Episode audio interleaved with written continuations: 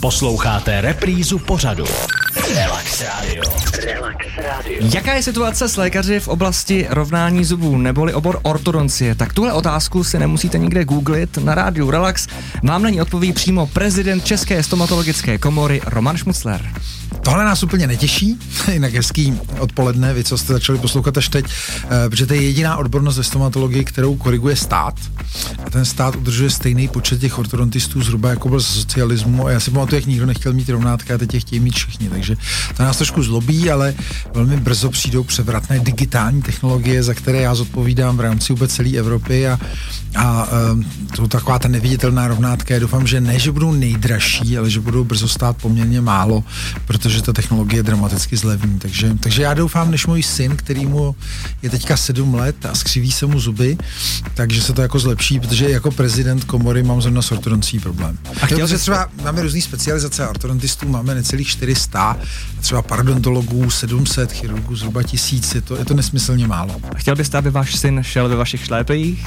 A bych chtěl, si dělat, co úplně chce, co uzná za vhodný. A my jsme, my jsme tady, já děkuji za to uhlí, my jsme jako se rodina pohybovali asi 800 let kolem nejrůznějšího těžení všeho možného a zažil jsem tady i, i fárání do místních dolů, když ano. byli. Takže. Naši hosté vždycky dostávají dáreček, pan prezident není výjimkou, dostal od nás sáček kladenského hulí, ale my se ještě budeme věnovat eh, tomu mládí, té budoucnosti stomatologie.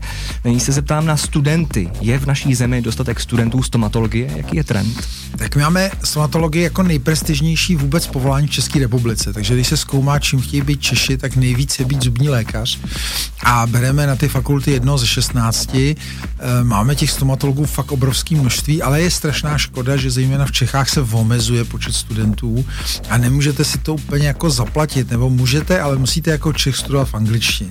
Takže já teďka udělám trošku, jako, protože mi líto těch chytrých dětí, takže teďka třeba já mám projekt, že asi uděláme, že nejvíc studentů v bývalém federálu bude v Bratislavě.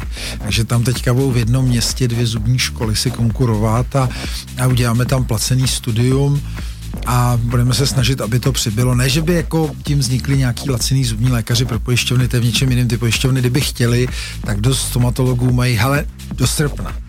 Jo, že když by jako udělali úhrady a mají na to peníze, tak to je jiný problém. Ale já si myslím, že konkurence neškodí a jestli vezmeme jenom jednoho ze 16, tak možná, kdyby těch škol bylo víc, tak proč ne? Dobře, a ti vystudovaní stomatologové odcházejí do zahraničí, je s tím problém? Dostování jeden.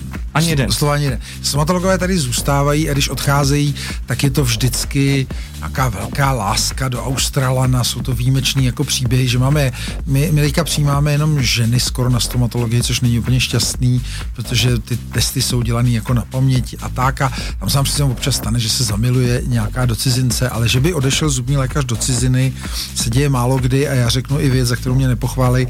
I těch lékařů všeobecných tam odchází málo, protože vždycky, když se říká, kolik odchází eh, členů České lékařské komory, tak se zapomene říct, že hodně z nich jsou Slováci a Ukrajinci. Relax Radio. Relax Radio.